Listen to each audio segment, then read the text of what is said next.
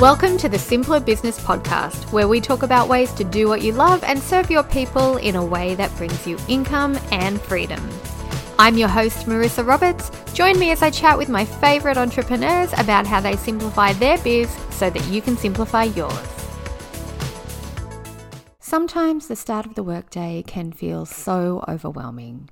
The day stretches before you, the to do list feels huge, and you know everyone will be calling and emailing non stop, and you can't wait until it's time to finish up for the day, even though it has barely started. I hate having a whole workday in front of me. I can give about two hours of productivity and then I crave downtime. So I've built my business around a two hour workday. It took time to get there, but it's working well for me now. If you hate the feel of a long work day ahead, but you're not in a position to pare back to just a couple of hours at work, there is another option to make it feel less overwhelming.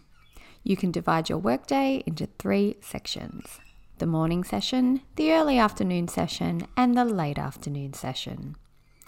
It's a very simple tweak to your workday, but it makes such a positive difference. Here's why sectioning your day is awesome. It makes it easier to tailor your workday based on when you're most productive. I'm the most productive first thing in the morning, so my highest priorities get scheduled for this time of day.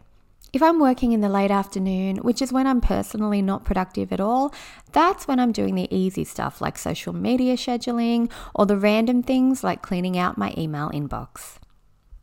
The next reason why this is awesome is it's a really easy way to reward yourself for getting things done. If you get all of your morning session done quickly, you can take yourself out to a nice long lunch. Or if you power through your middle session tasks, you can get a head start on your last session's to dos and reward yourself with an early finish. And the third reason why I love this strategy is that if something goes horribly wrong during one of your day's sessions, you can give yourself a clean slate for the next session instead of writing off the entire day you get to take a break and get a fresh start on your next session with a new focus, and that works wonders for your mindset. If you haven't tried it yet, give it a go this week. Divide your workday into three sessions and let me know if it helps you feel less overwhelmed, more inspired, or motivated. I hope you found these tips helpful and I'd love to hear your thoughts on them too. You can find me at Instagram at Marissa Roberts Official, and I'll see you in the next episode.